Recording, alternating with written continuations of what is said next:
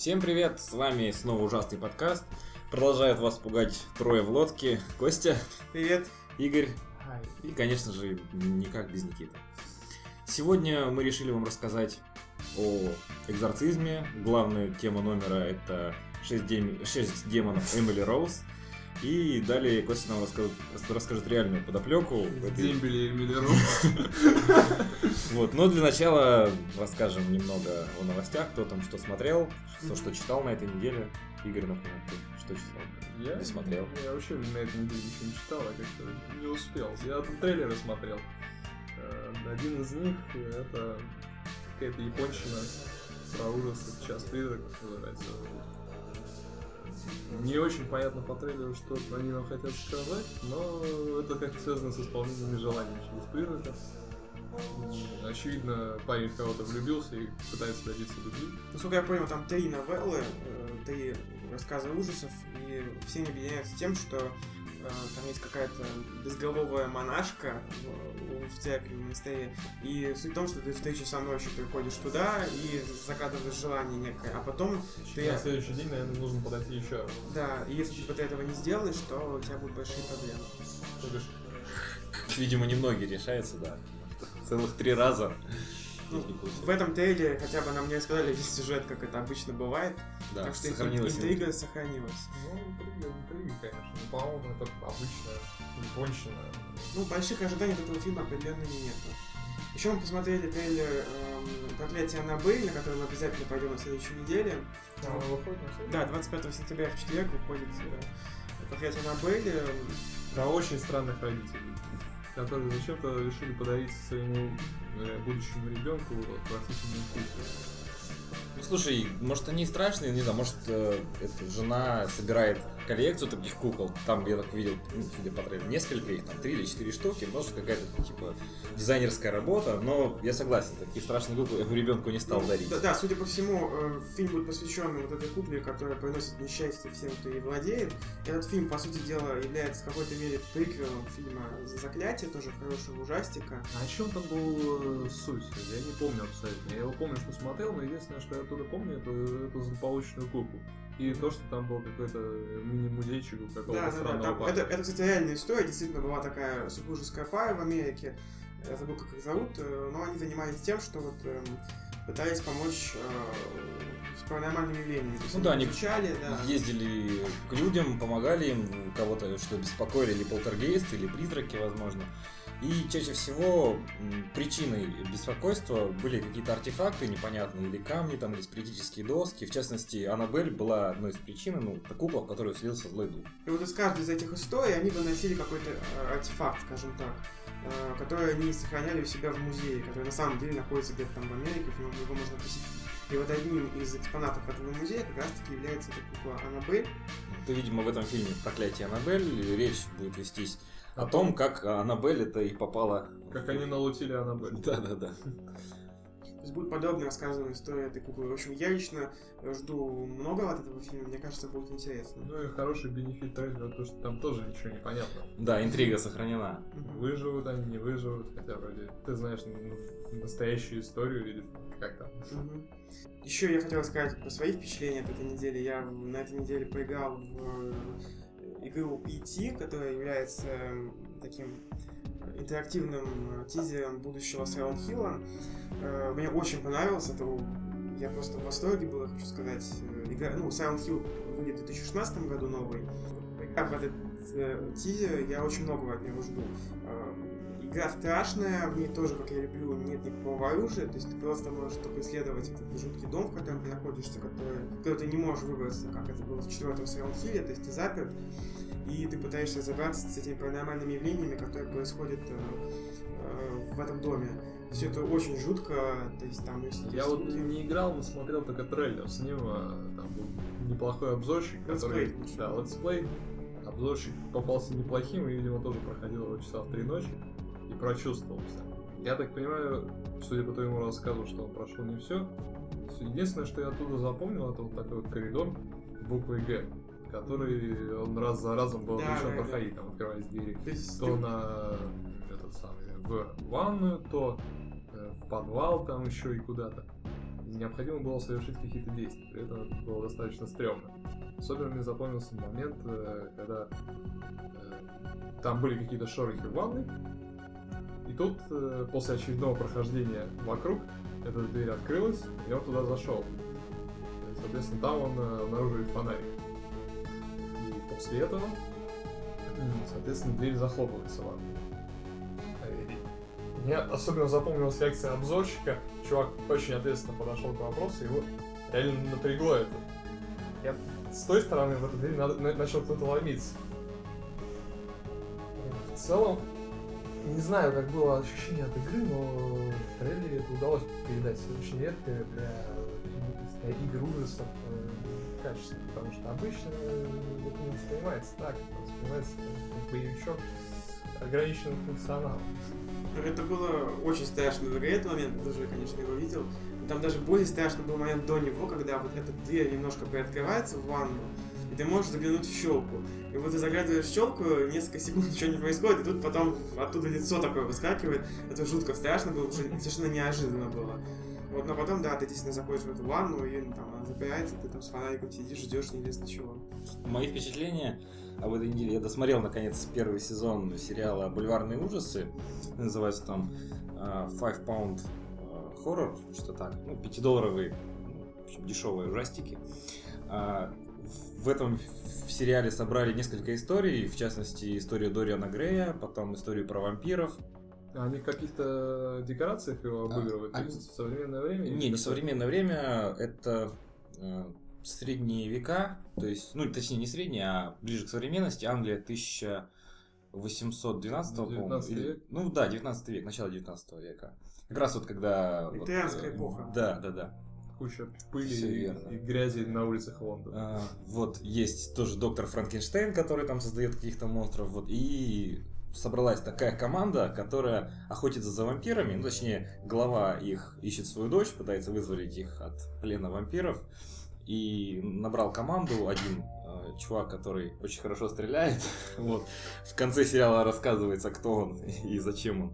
Что за команда? С А, стоит? Один значит, чувак один- умеет хорошо Да, стрелять. один я чувак умеет понял. хорошо стрелять. Второй чувак это доктор Франкенштейн, который помогает э, анализировать трупы вампиров. монстра. Нет, он создал своего монстра. А, Более того, монстр куда-то там сбежал в одно время, потом вернулся и говорит, ты меня не любишь, и я тебя сейчас убью, делай мне женщину быстро. Такую же, как я. это какой-то ко- комичный. Вот, не, на самом деле, все это показано в такой атмосфере готики, хоррора.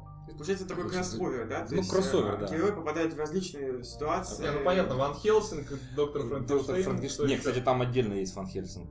Ну, а, короче, так да, или иначе. Дориан- Ван, Хелсинг 2. До- Дориан Грей, вот Дориан Грей очень хороший. харизматичный чувак, да, там подобрали актера, смазливая такая внешность, ну и показывают, как он там вытворяет непонятно что, вот эти все похотливые похождения и любуется на картину, которая видоизменяется вместо него самого. Также Четвертый. э, четвертый это женщина с сверх такой чувствительностью, которая обнаруживает духов, потустороннее вмешательство, медиум, грубо говоря. Она еще занимается гаданием на картах Таро и постоянно там рассказывает Это самый бесполезный Ну, я бы не сказал, но она занимается как раз поиском духовной силы, вот дочери как раз организатора этой группы.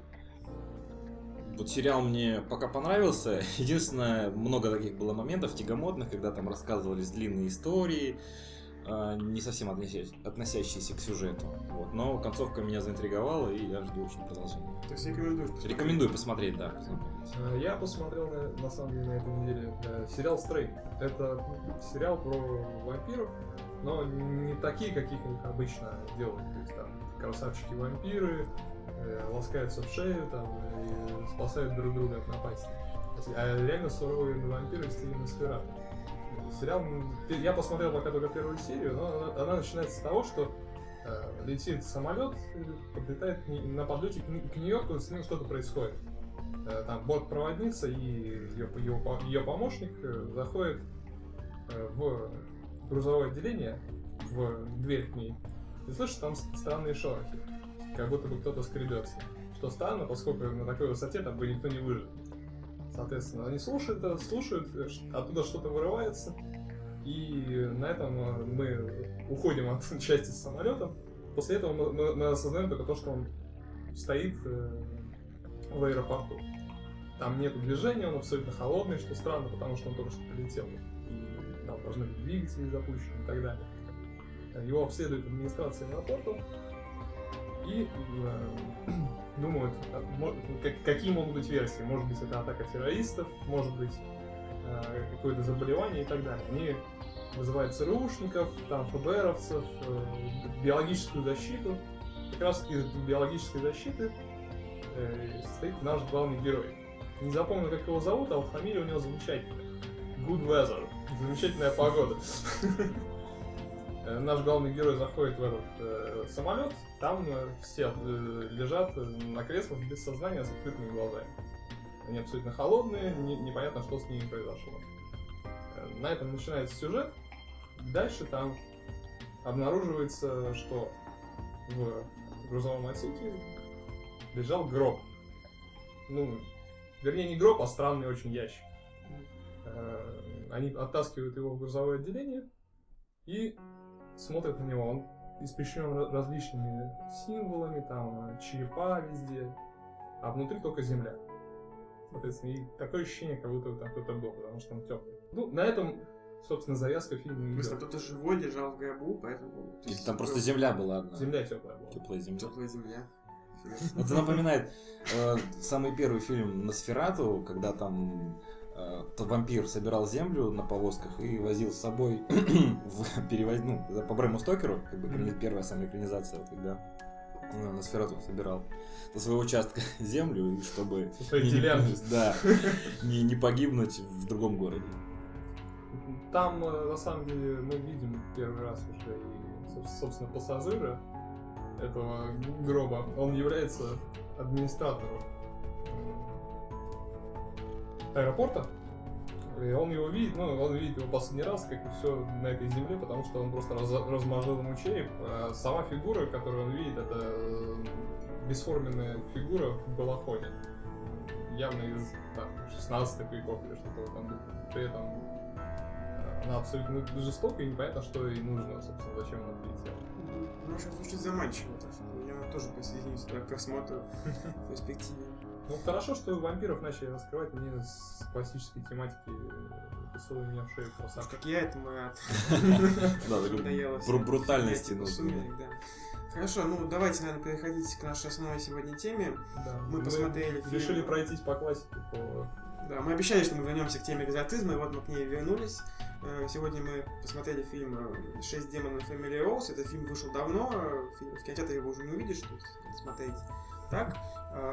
И после фильма мы обсудим э, книгу, на которой этот фильм основан, на реальной истории, э, «Экзотизм» Анализа Михелин.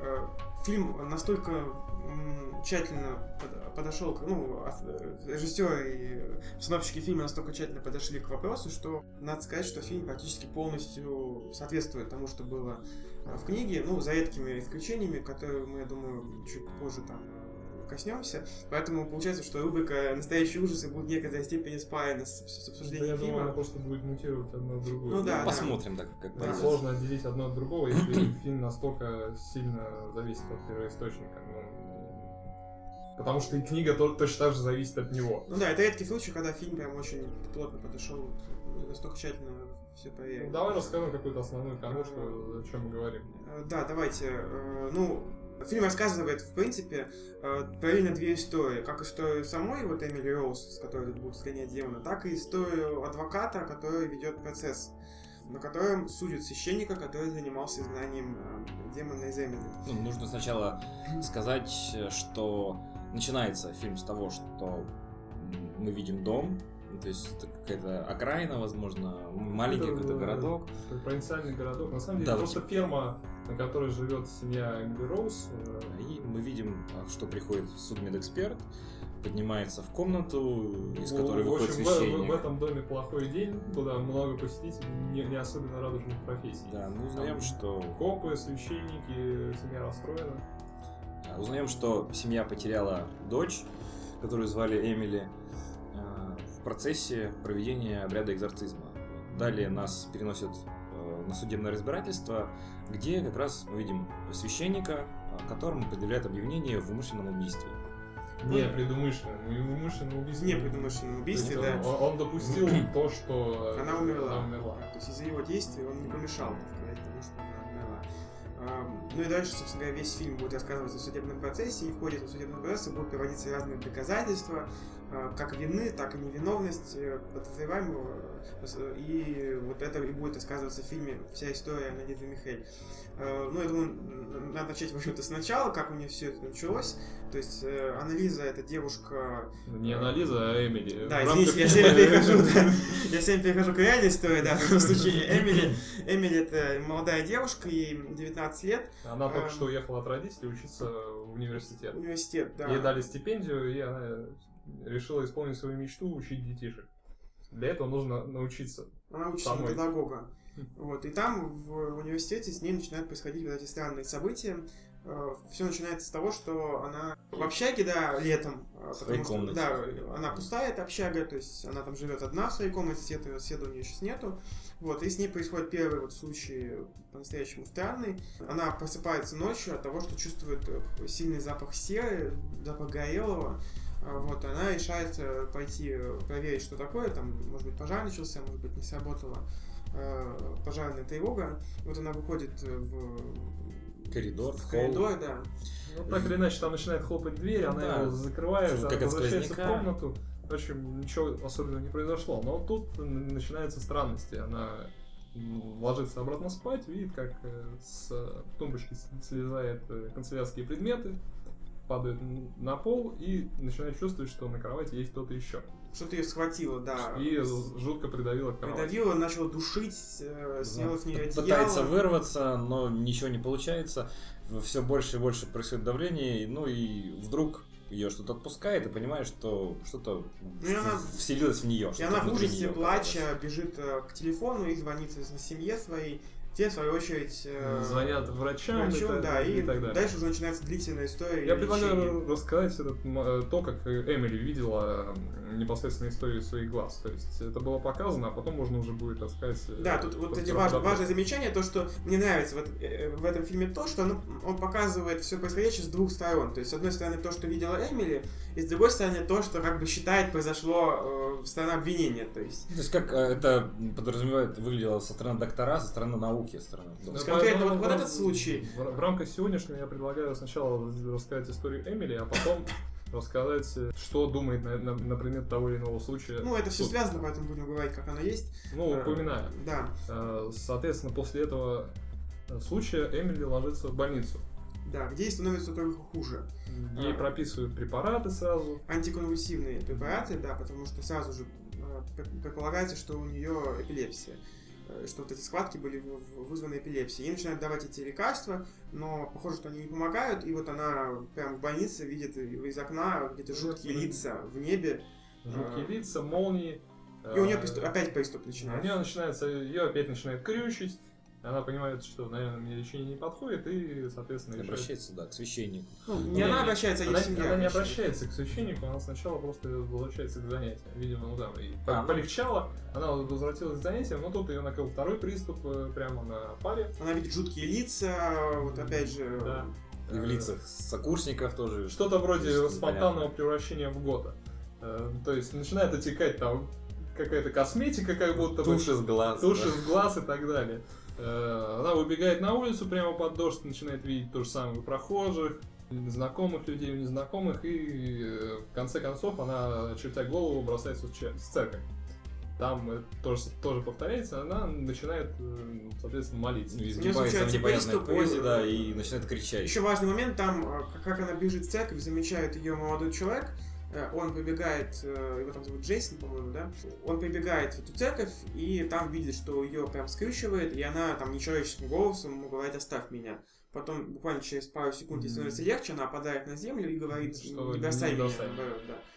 Э, Вот, ну после этого ну, становится ясно, что от этой болезни или там одержимость, как, пока мы не знаем что, а, от нее не отстанет, и они решают э, прибегнуть к помощи священника. Ну, я хочу заметить, что вот- именно, они именно сама. Домой. Она возвращается домой. Ну, естественно. Она, да, возвращается домой, а молодой человек позвонил отцу, а, отправляет ее домой. И я напомню, что она сама пожелала, что хочет видеть священника, поговорить с ним, чтобы Он уже сразу начал оправдывать священника. На него еще кто, ни- никто в рамках подкаста не нападает. Ну, далее, Всё равно. далее священник приходит к ней в дом, он уже своими глазами видит все, что с ней происходит, то есть, когда он приходит, э, ей становится явно хуже, то есть, у нее опять случается приступ, она там на латыни даже начинает общаться с священником, говорит то, что я тот, кто... Внутри... Тот, кто, кто внутри, да, то есть, как а бы я демон то- а- говорит через а нее. священник в ответ, э, я тот, кто тебя изг- изгонит. Соответственно, у нее опять накрывает приступ, и опять э, мы перемещаемся в будущее. В следующий эпизод из э, глаз Эмили и священника версии уже это попытка экзорцизма э, этого духа. Соответственно, все происходит по классике, ее привязывают к кровати, начинает изгнание. Эм, Соответственно, в рамках изгнания, которое происходило на 31 декабря, э, Октября. октября на Хэллоуин, У них, к сожалению, получается неудачный обряд, потому что Эмили вырывается нечеловеческой силой, отрывает веревки от кровати и выпрыгивает из дома со второго этажа, хочу обратить внимание. И за ней начинает гнаться ее отец, молодой человек, священник. А, Наконец-то удается ее догнать в сарае, ну, как у них, помните, ферма. А, Они ее там скручивают, задерживают и начинают читать молитву.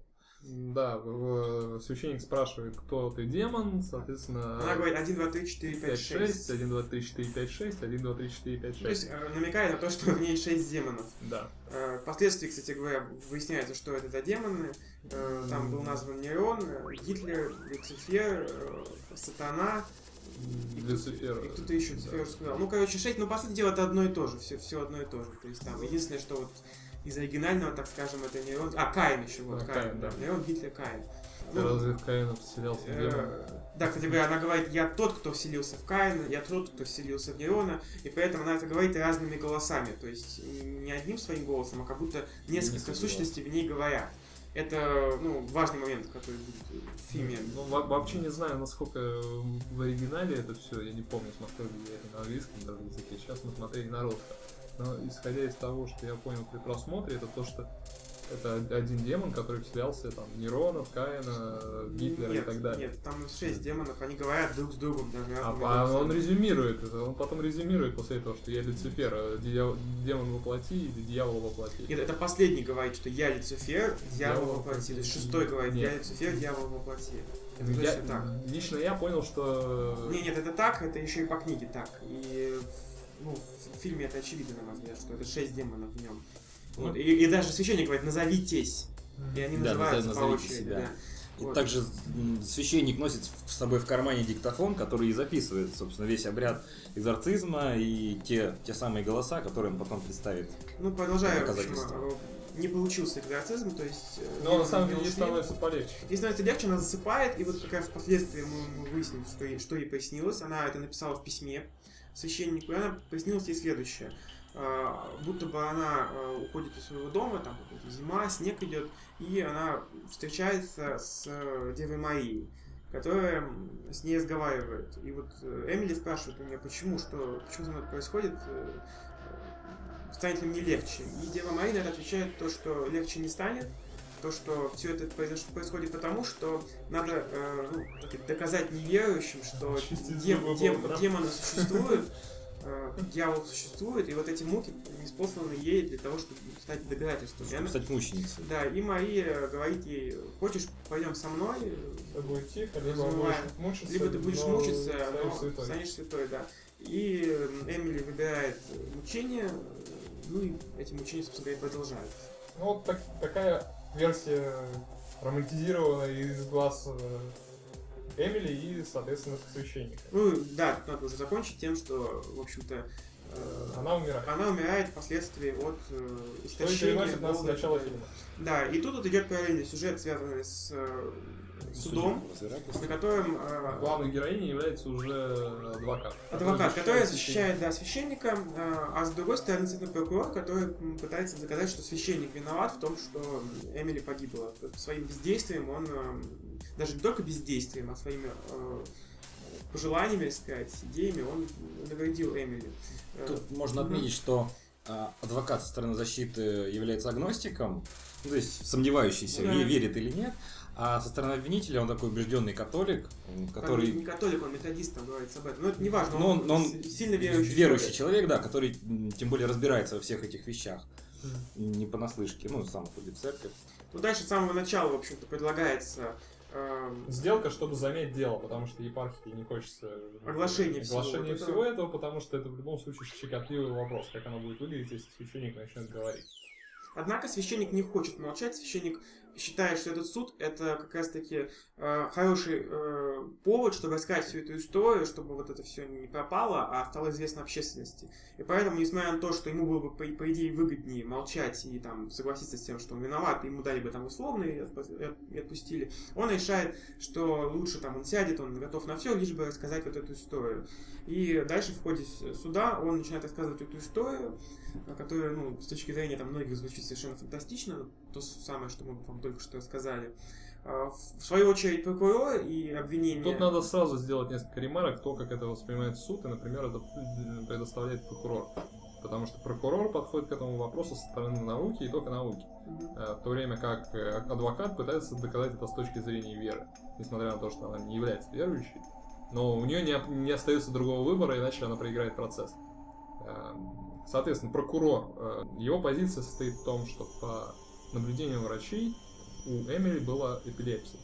Э, Таким образом, э, версия обвинения заключается в том, что чисто медицинские э, показательства. То есть получается, что она умерла от болезни, эпилепсии, осложненной еще и психозом. Умерла она из-за того, что ее не лечили. То есть ей э, прописывали таблетки, но по рекомендации священника она их перестала принимать, потому что посчитала, что ее проблема не медицинского характера, а характера духовного. И таким образом она прекратила лечение, и это, по версии следствия, обвинение и привело к тому, что она умерла. Вот. Вот. То есть, на самом деле, тут что-то странное, потому что нельзя обвинять священника в том, что он отговорил кого-то от того, что он э, чтобы принимать таблетки. Он не врач, чтобы такие рекомендации вообще выдавать. Ну, тем более, ну, то есть это является отягощающим фактором. Это не является отягощающим фактором, он не может это назначить, и, соответственно, его мнение ценится вот он, так же, как, например, если бы ее отец начал Ну, разговаривать. с точки зрения... Как можно э, э, обвинять отца в том, что он не хочет, чтобы его дочь принимала такие или иные таблетки? С другой стороны, она же считается несовершеннолетней, и считается вот отец может ей Считается запретить... 21 год, Да, а 21 ей год. 19.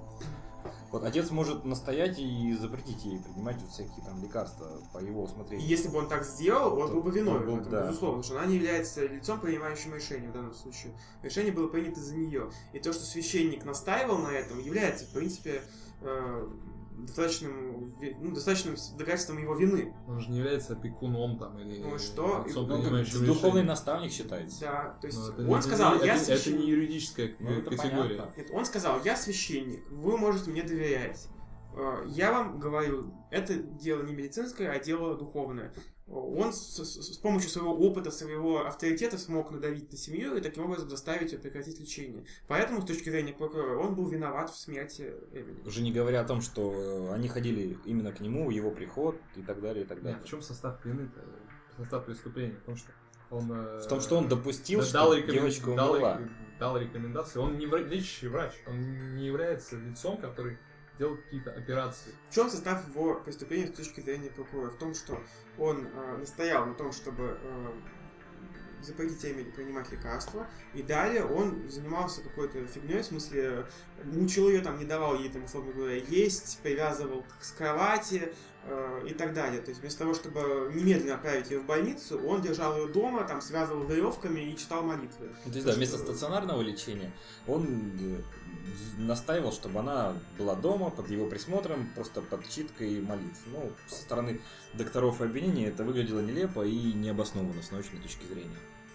Тем более, им прокурором были приведены э, люди, которых он допрашивал, и вот эти люди, там был в частности врач, который говорил, да, я считаю, что если бы ее лечили, то она бы выжила. То есть это вполне э, болезнь излечима, но из-за э, из-за нашего священника это было невозможно.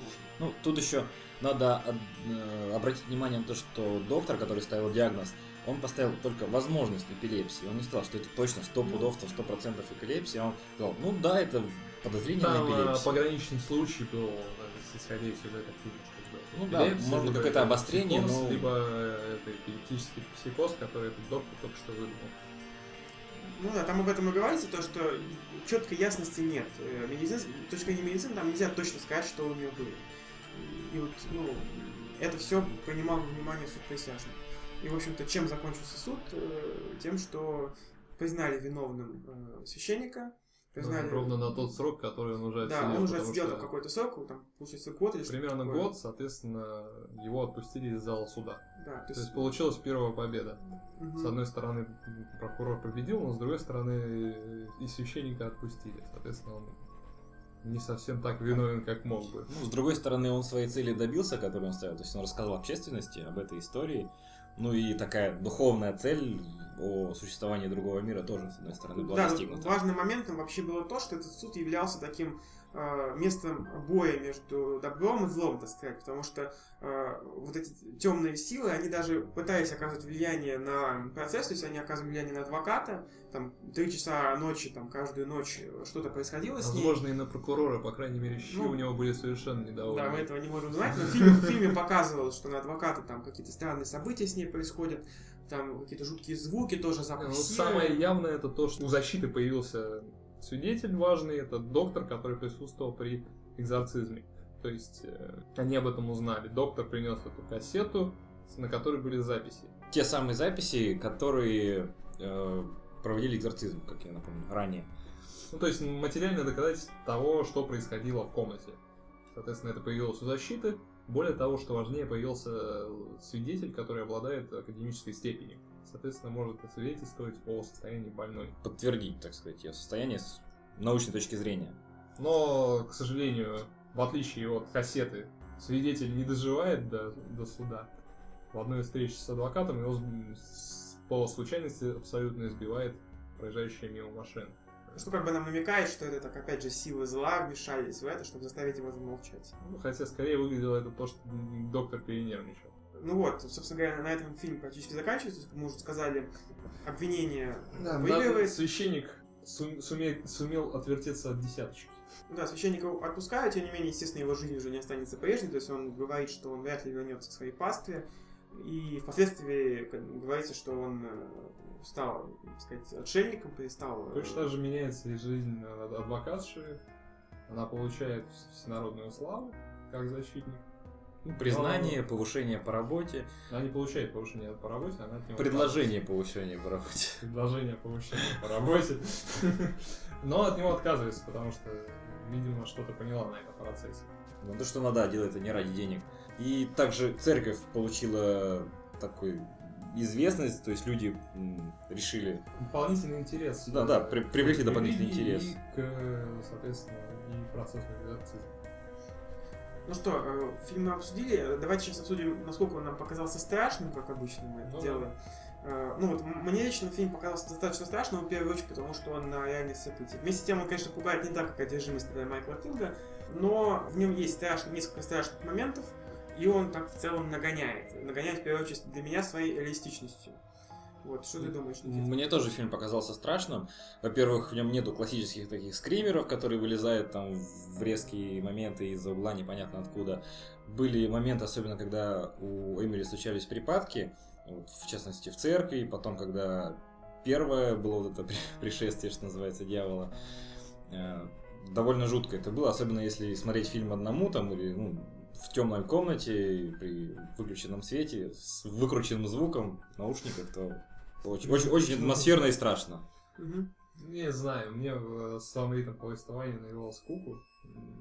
Но просто потому, что это как-то все размеренно идет. Там. Тебя ни- никто не пытается напугать. Этот фильм не является хоррором, даже, на мой взгляд. Он является просто таким плодом для размышлений. То есть ты можешь его осмыслить, и, и вот результаты этих мыслей могут тебя напугать. И, по крайней мере, заставить задуматься. Но сам фильм, по-моему, вообще не является э, ужастиком. Он является полудокументальной картиной с э, вкраплениями умысла и домысла. Ну, то есть это больше мистика, получается, чем ужас, я с этим, в общем-то, согласен. То есть, Это не мистика, а документалистика. Ну, да, если знать, тем более, что эта история вполне себе настоящая. Поэтому, я думаю, обсуждать логичность происходящего и реалистичность нет смысла, потому что так, в принципе, все и было, за редкими исключениями. Ну, единственное, что я не совсем понял Майю действия семьи и, эм, соответственно, священника, почему они не могли пригласить врача, который занимался терапией. Не совсем понял этот момент. То есть там был момент с обсуждением э, препаратов, которые Мгм. использовала Эмили. То есть там Камудол или как его там. Мгм. Ну, как Гамбитол, по-моему, так назывался. Что они меш- могли помешать экзорцизму. Но это такие догадки, и, по-моему, сам священник не совсем думал об этом. Почему, опять же, не воспользовались помощью врачей? Ну, с другой стороны, э, в фильме же, опять же, был такой факт, что церковь дала разрешение на проведение экзорцизма. А как мы знаем, что церковь это ну, в очень редких случаях, потому что сначала нужно убедиться, что это действительно имеет место. Но все-таки церковь этот обряд санкционировала. Насчет адекватности, э, я, в принципе, поддерживаю точку зрения Игоря, что родители могли бы, да, продолжать ее лечение, но, опять же, не факт. Вот они, они рискнули, но не получилось, к сожалению, сохранить жизнь. Если бы они продолжали лечение именно медикаментозное, или там препаратов, как-то какую-то терапию проводить, то тоже не факт, что девочка осталась бы живой и в здравом уме. На самом деле это напоминает вечную дискуссию о том, как Да, спорить э, бесконечно. лечиться народными средствами. Мгм. Сделайте 20 умываний э, там, корнем э, мандрагора, и Ага. у вас залечится эта болезнь. Или уринотерапию сделать. Помогает это и правильно ли вообще то, что там они остаются лечиться на ферме, они идут к врачам? Вот, Ну, мне кажется, это примерно из той же серии. Это очень серьезный вопрос, вот как раз хочу при- приступить к его обсуждению в рубрике «Настоящие ужасы». Эм, Сначала, ну, я тогда скажу пару слов о реальной истории, да. Э, Итак, реальная история Анализа Михель произошла в 73 году в Германии, э, там, в отдаленном городке. Э, В принципе, она во многом сочетается с тем, что было рассказано в фильме. Ну, естественно, им- имена изменены, там было на самом деле два священника. Они точно так же, да, пытались помочь Анализе. Она действительно тоже училась на преподавателя, она была такой молодой, достаточно девушкой очень такой интересной, которая хотела вот, э, и помогать людям сама. Вот, но, к сожалению, с ней случилось такое заболевание. Вот я предлагаю такой, в плане такого расследования провести наш небольшой диалог в дальнейшем, чтобы понять вообще, что же все-таки было, попытаться. У меня сейчас в руках находится книжка э, профессора антропологии Феличиты Гудман, э, которая называется «Экзорцизм Аннелизы Мишель». Э, Вот, собственно говоря, именно по этой книжке снят впоследствии был фильм «Экзорцизм Эмилиос», «Шесть демонов Эмилиос» в нашем прокате. Герой этой, э, ну, точнее, автор этой книги появляется в фильме в качестве свидетеля, там даже, насколько мне показалось это. Э, Итак, что э, рассказывает в своей книге м, Феличита? Она говорит о том, что тут тоже есть два подхода к, проблеме одержимости. То есть тут есть как подход с точки зрения э, медицины, то есть вот если мы думаем, что это там психоз, э, эпилепсия и так далее. Либо вот второй вариант подход э, с точки зрения спиритических практик. Э, И, в принципе, на протяжении вот всей истории человечества были всегда были какие-то шаманы, священники, колдуны, которые пытались помогать вот этим людям, которые утверждали, что они одержимы там бесами, демонами, духами или чем-то еще. И вот автор этой книги изучала множество таких практик, она даже ездила в поездки там в Африку, там, в Южную Америку и сама наблюдала вот, э, случаи э, изгнания духов.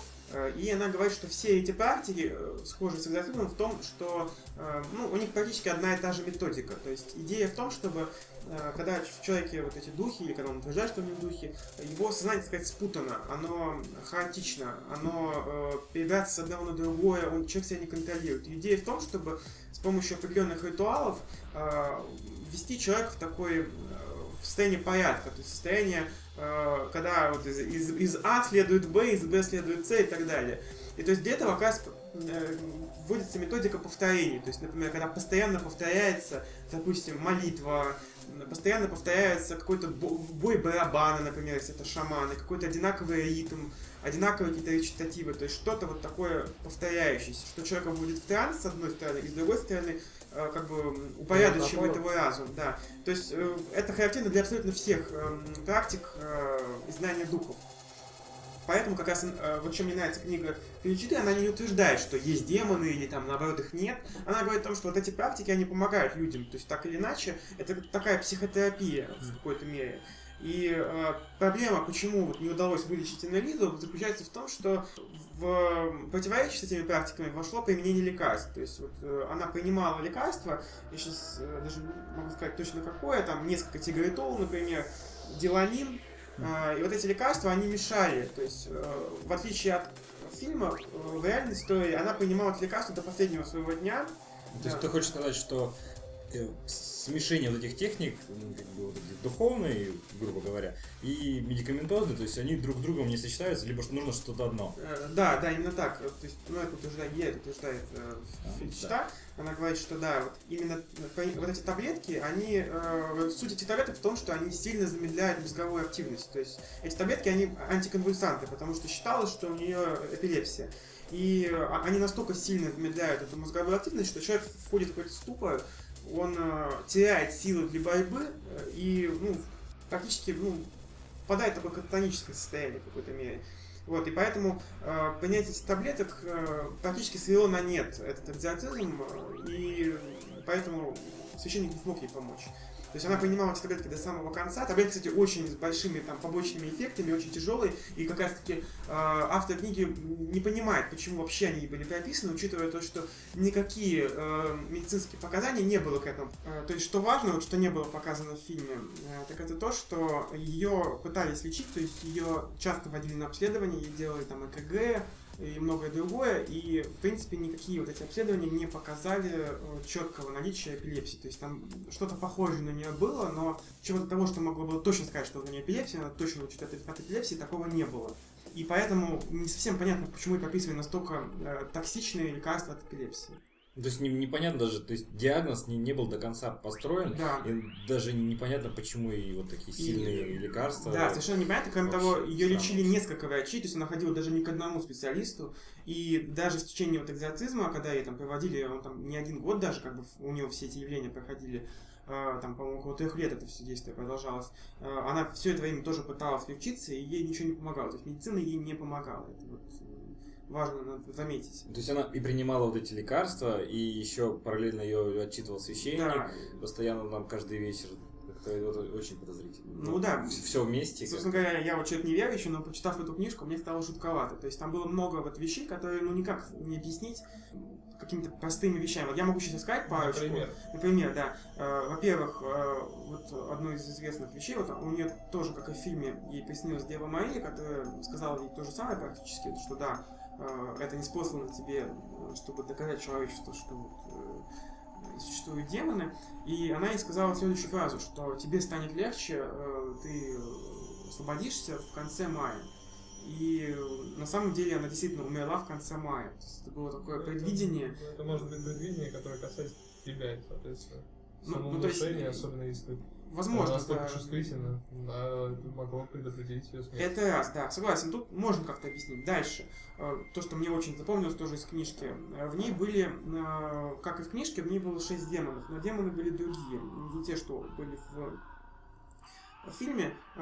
Сейчас я их перечислю. Во-первых, это был, да, Иуда, Люцифер, Каин, Гитлер и вот что Нейрон. И самое вот интересное, это Флейшман, я не знаю, как правильно прочитать, немецкое еврей. имя. Флейшман или Флейшман, не знаю. Э, В чем суть с этим демоном? Может, Флейхман. Флейхман, ну, я не Флейхман, могу- сейчас у наверное. меня плохое на немецкое произношение, но вот я просто скажу историю этого демона, сказать. Когда происходил обряд экзорцизма, э, священник должен узнать имена демонов. И вот они все были названы, и вот было названо, в частности, вот это имя, которое никому ничего не сказала. То есть никто этого не знает имя. Священник, который проводил экзорцизм, решил разобраться. Потом пошел в библиотеку э, церковную, начал искать это имя.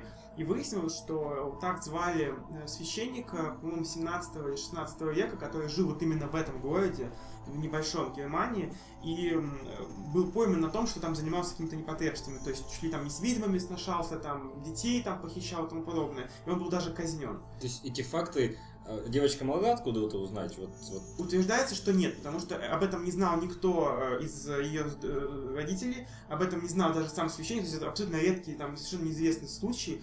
То есть он сам даже с трудом нашел это в библиотеке. Но если он нашел, могла и она найти. Ну, да, Может быть, конечно. экскурсия какая-то была из Опять же, я школы ничего не там. утверждаю, У да. же есть краевые музеи там в этой Ну, вашей Германии. Экскурсии школы, которые рассказывают о там, педофиле священники 16 века, мне кажется, довольно Ну, странно. Не, ну, может, могилу быть, там между увидела. строк, между строк рассказали. Может быть, там на кладбище ходила, там Ну, увидела Странно, что она на- запомнила это имя, правда? Имя такое, ну, почему, почему она его запомнила? Может, могла запомнить случай, но имя. Ну, а может быть, ее поразило то, что священник себя так вел. То есть, с ее точки зрения, человека религиозного, священник должен быть моральным авторитетом. А этот священник был совершенно не таков. А, моральным авторитетом. Она могла вполне не видеть никаких записей от других таких священников, которые, конечно, есть, но э, вот она знает только о таком. Ну, тут судить как бы уже вам и слушателям нашим. Не могу сказать, и чего конкретно. Тут фактов, конечно, доказывающих того, что она э, была в библиотеке, например, нет.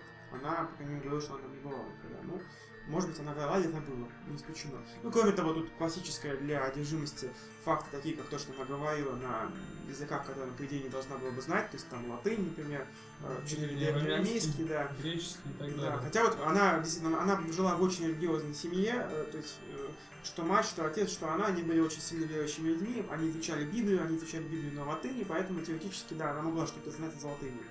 Это могло даже на какой-то на подкорке отложиться. Она что-то уже, по крайней мере, в фильме она катехизис изучала. Э, Да, в- это правда, и в жизни это тоже так и было. Э, Поэтому ну, тут как-то можно списать, что она знала латынь. Я думаю, вот сейчас мы включим э, вам э, запись. Собственно, самый главный факт, э, касающийся этого случая. Этот э, священник, э, когда проводил экзорцизм, он записывал. Там есть несколько десятков часов записи этого экзорцизма. Они выложены в интернете, они были записаны как бы на диктофон, потом оцифрованы. Записи можно послушать в свободном доступе. Я думаю, мы сейчас включим вам э, не знаю, небольшой промежуток, чтобы вы услышали, как это выглядит. На записи вы услышите, во-первых, э, голос самой Аналисы, во-вторых, голоса священников, которые там участвовали, ну и, возможно, голоса там матери, не, могу сказать, что подберем какой-нибудь интересный м, отрывок. Э, Они будут на немецком, потому что, как я уже сказал, в Германии происходило дело. В частности, вы тоже можно слышать латынь, на которой э, периодически говорили демоны, которые в ней сидели. Э, Довольно жутковато, так что если вы сидите ночью в наушниках, готовьтесь. Мне кажется, будет страшно. Держите Мне, свечи да, и было, молитвы. было страшно это слушать.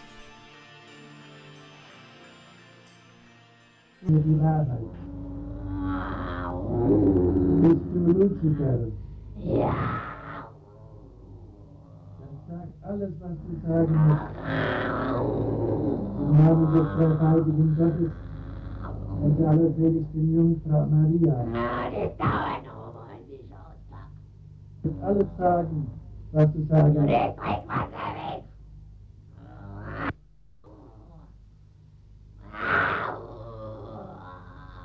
Das ist kein Dreckwasser, das ist Weihwasser. Das ist Weihwasser. Dreckwasser. Das ist Weihwasser. Würdest du das Weihwasser? Oh, nee.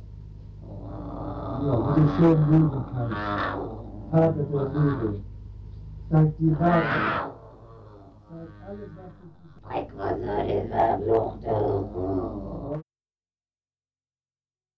Вот, только что вы прослушали запись настоящего экзотизма, по-моему, довольно жутковато, правда? Криповенько. Да уж. Да, там и латынь была, и немецкий, и это... Вы слушали голос девочки, вам решать, может ли такое произнести. И девочка ли это Девочка, была? да, и из, через нее говорят какие-то духи. Вот. Ну, на самом деле, очень ш- ш- много материалов по этому делу. Написана не одна книга, так что, если вам будет интересно, вы можете знакомиться сами. Может быть, мы когда-нибудь вернемся к этой теме, не знаю. Вот. Сейчас, я думаю, пора уже потихоньку закругляться. Давайте выскажем свое мнение, просто вот как вы считаете, что это все-таки было. Э, Вот, Игорь, ты как считаешь? Тут э, нету ни ответа.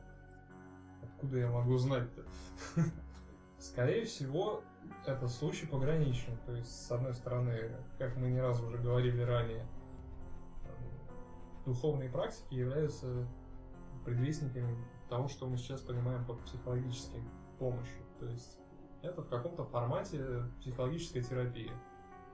То есть, только ты лежишь не на кушетке, а лежишь э, в своей кровати и тебе читает священник, отчитывает. Возможно, может ли быть э, то, что э, терапии психологической мешает медикаментозное вмешательство? Ну, такое возможно.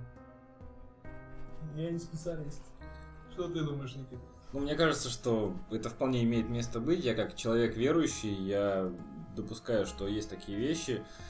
Мне кажется, что тоже сочетание вот таких двух терапий, оно вредит как человеку, так и, возможно, духовной сути.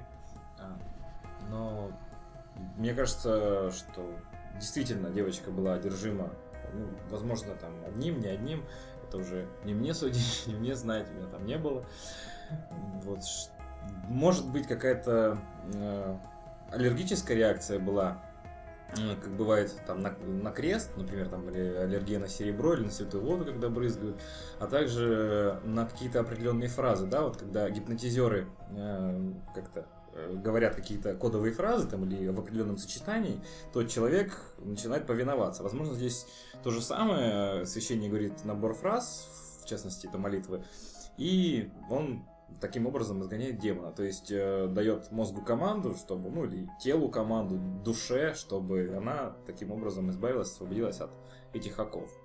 То есть мне кажется, что это вполне себе реальное место. Ну, я тоже, честно говоря, не могу сказать конкретно, что же это было. Жу- Книга жутковата. Я хотел бы закончить еще одним жутким фактом из этой книги. Эпилогом, собственно говоря, практически последними словами оттуда. М, Интересно, такая вещь произошла, э, когда вот изгоняли этих демонов, 31 октября они ушли на время. Э, Но потом они почему-то опять были там. И когда священник общался, говорил с молитвой, э, ну и проводил экзорцизм, они начали кричать «Мы хотим выйти, мы хотим выйти». То есть что-то им не давало выйти. Когда он спросил, что вам не дает выйти, он сказал, они сказали «Он». И священник подумал, что это, ну, сейвер, спаситель. А, Вот, но тут есть такое мнение, что им не давали выйти другие демоны.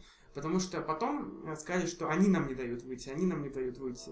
И э, вот книга заканчивается тем, что они говорят, что, возможно, новый век породил новых демонов, которые, э, ну, они даже не, они даже не говорят, они э, с ними невозможно договориться, с ними невозможно там требовать именем э, там, Христа выйти, они просто находятся там и мучают человека.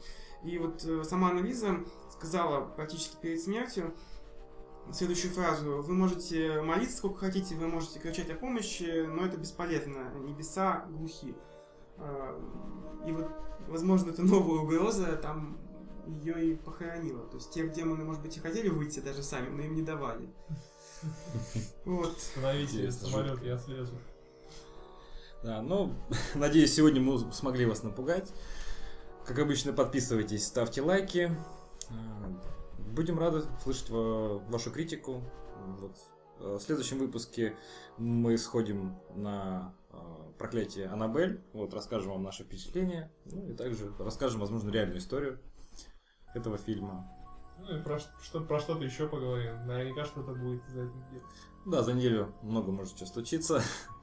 Вот, будьте осторожны. Да, надеюсь, что с вами такого никогда не случится. Не Всё. употребляйте.